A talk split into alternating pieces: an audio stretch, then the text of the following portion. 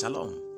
Welcome to the cloud with Apostle Michael E. Ohene, the presbyter of Malik Fortress, a religious organization. In today's episode, we are continuing from our previous episode titled Basileia. And today we are looking at Basileia, which is the kingdom of God, with reference to receiving the kingdom, entering into the kingdom, and possessing the kingdom. Matthew chapter 4, verse 17 says, From that time Jesus began to preach and to say, Repent, for the kingdom of heaven is at hand. The expression is at hand means it is about to be revealed. The kingdom is about to be revealed unto mankind to exercise dominion on the earth realm. Hallelujah. The message of the kingdom calls man unto repentance. Then access is granted for him to partake in all that is in God. He inherits the kingdom of God so he can exercise dominion over his nation or territory or wherever he or she find himself or herself. Matthew chapter 3 verse 1 and 2 says, Now those days came John the Baptist, preaching in the wilderness of Judea, and saying, Repent, for the kingdom of heaven is at hand. Act 18, sorry, Act 8, chapter 11 to 12. And to him they had regard,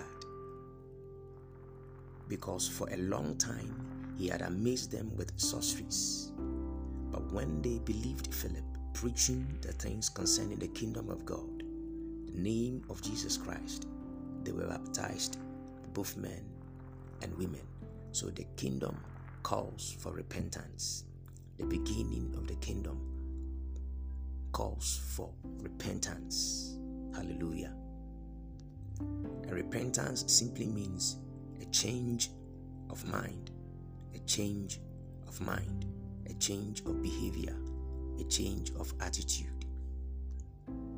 The Bible is not about a republic or democratic system of rulership, but rather the Bible is a type of monarchy, a system of government by a king or a queen.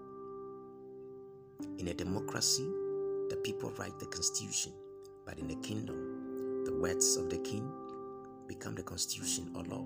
So the Bible is, is, is a kingdom book created and produced for mankind to learn about God's kingdom.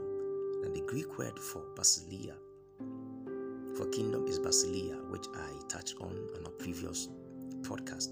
But today we are looking at basileia or kingdom as sovereignty as royal power, as dominion, as influence, and as authority. So, Basileia as royal power, especially of God, is expressed both in this world and in the hearts of men. God's original plan was the influence of the kingdom of heaven on the earth. A kingdom is the sovereign rulership and governing influence of a king, the president, or a leader, impacting it with his will, intent, purpose, producing citizenry, expressing a culture, reflecting the nature and lifestyle of the leader. That kingdom is the government of that leader. Every kingdom begins with a king. And so Jesus is our King, the King of Kings. There are other kings, but He is the King of all. He that is born again is a king. So all of us that are born again are kings. And in our midst, Jesus is the King of us all. So that is what the Bible says. He's the King of kings. Matthew chapter 2, verse 2 it says, Where is he that is born King of the Jews? For we have seen his star in the east and are come to worship him. So Jesus is the King of kings. Amongst us as believers, as Christians, Jesus is the King of kings. All of us are kings, but Jesus is the King of us all. Hallelujah. What a privilege we have. So, the kingdom of heaven is a place But the kingdom of God is God's essence. Now, we receive the kingdom of heaven to receive the kingdom of God. Now, the kingdom of God goes beyond the kingdom of heaven. Godology is simply transcendental Christology. That is, once we receive the kingdom of heaven, God expects us to receive the kingdom of God. And the distinctive feature is that the kingdom of God speaks of enthronement. At that realm, we are measured with thrones. We are seated on thrones. We know our right. We sit as kings and we rule. Hallelujah. So there are there are typologies or kinds of kingdom. That there is a kingdom of God, there is a kingdom of heaven, then there is a kingdom of this world. And we are going to look at all these. Hallelujah. Now, the kingdom of God, this is the very essence of God, the embodiment of His personality and glory, His infinite character, His infinite nature, His moral attribute, and His power. All that God represents, that's who God is. Luke 17 20 to 21 says, And when he, that is Jesus, was demanded by the Pharisees when the kingdom of God should come, he answered them and said, The kingdom of God comes not with outward observation, neither shall they say, Lo here, lo there, for behold, the kingdom of God is within you. God Himself coming down to the earth to live in mankind in the form of the Holy Ghost is the kingdom of God. Hallelujah. At this level, we are measured with thrones. At this level, every believer sits on a throne and he or she rules. It is not a place. The kingdom of heaven. Number two, this is where God the Father, God the Son, God the Holy Spirit live. It is the place God dwells. It is the place of His domain. It is His territory. It is the palace of God. It is the parliament of God and His angels and, and the 24 elders. Matthew chapter 10, verse 7 to 8 says, And as you go, preach, saying, The kingdom of heaven is at hand, heal the sick, cleanse the lepers, raise the dead, cast out devils, freely you have received, freely give. God wants to reign in every person as the colony of heaven. A man that God has come to dwell in. So, man is the extension of that rulership. Hallelujah. Jesus came to reveal that kingdom of heaven unto us. So, by his death and resurrection, we have received the kingdom of heaven. But yet, many Christians have not received the kingdom of God simply because they are not being enthroned on their seat. They haven't occupied their position in the realms of the spirit. They are in the church, they are born again, all right, but they don't have a throne. Hallelujah. And God expects us to sit on thrones as kings and rule. So we rule with Christ. It is a higher realm in the realms of the spirit. Number three, the kingdom of the earth. This particular kingdom was initially created for mankind, but when Adam transgressed, the legal right to this kingdom was taken by the devil. Revelation chapter 11, verse 15 says, And the seventh angel sounded, and there were great voices in heaven saying, The kingdom of this world has become the kingdom of our Lord and of his Christ, and he shall reign forever and ever. God is the king of the universe, and his son Jesus is the king of the earth, and his children has he given power to rule the earth. You are the kingdom of God on the earth. Hallelujah. So, what is the goal of the kingdom? The ultimate goal of the of God is to rule the earth from heaven through mankind. Normally, in the earthly kingdom, the king rules over people, but in the kingdom of God, the king doesn't rule over people.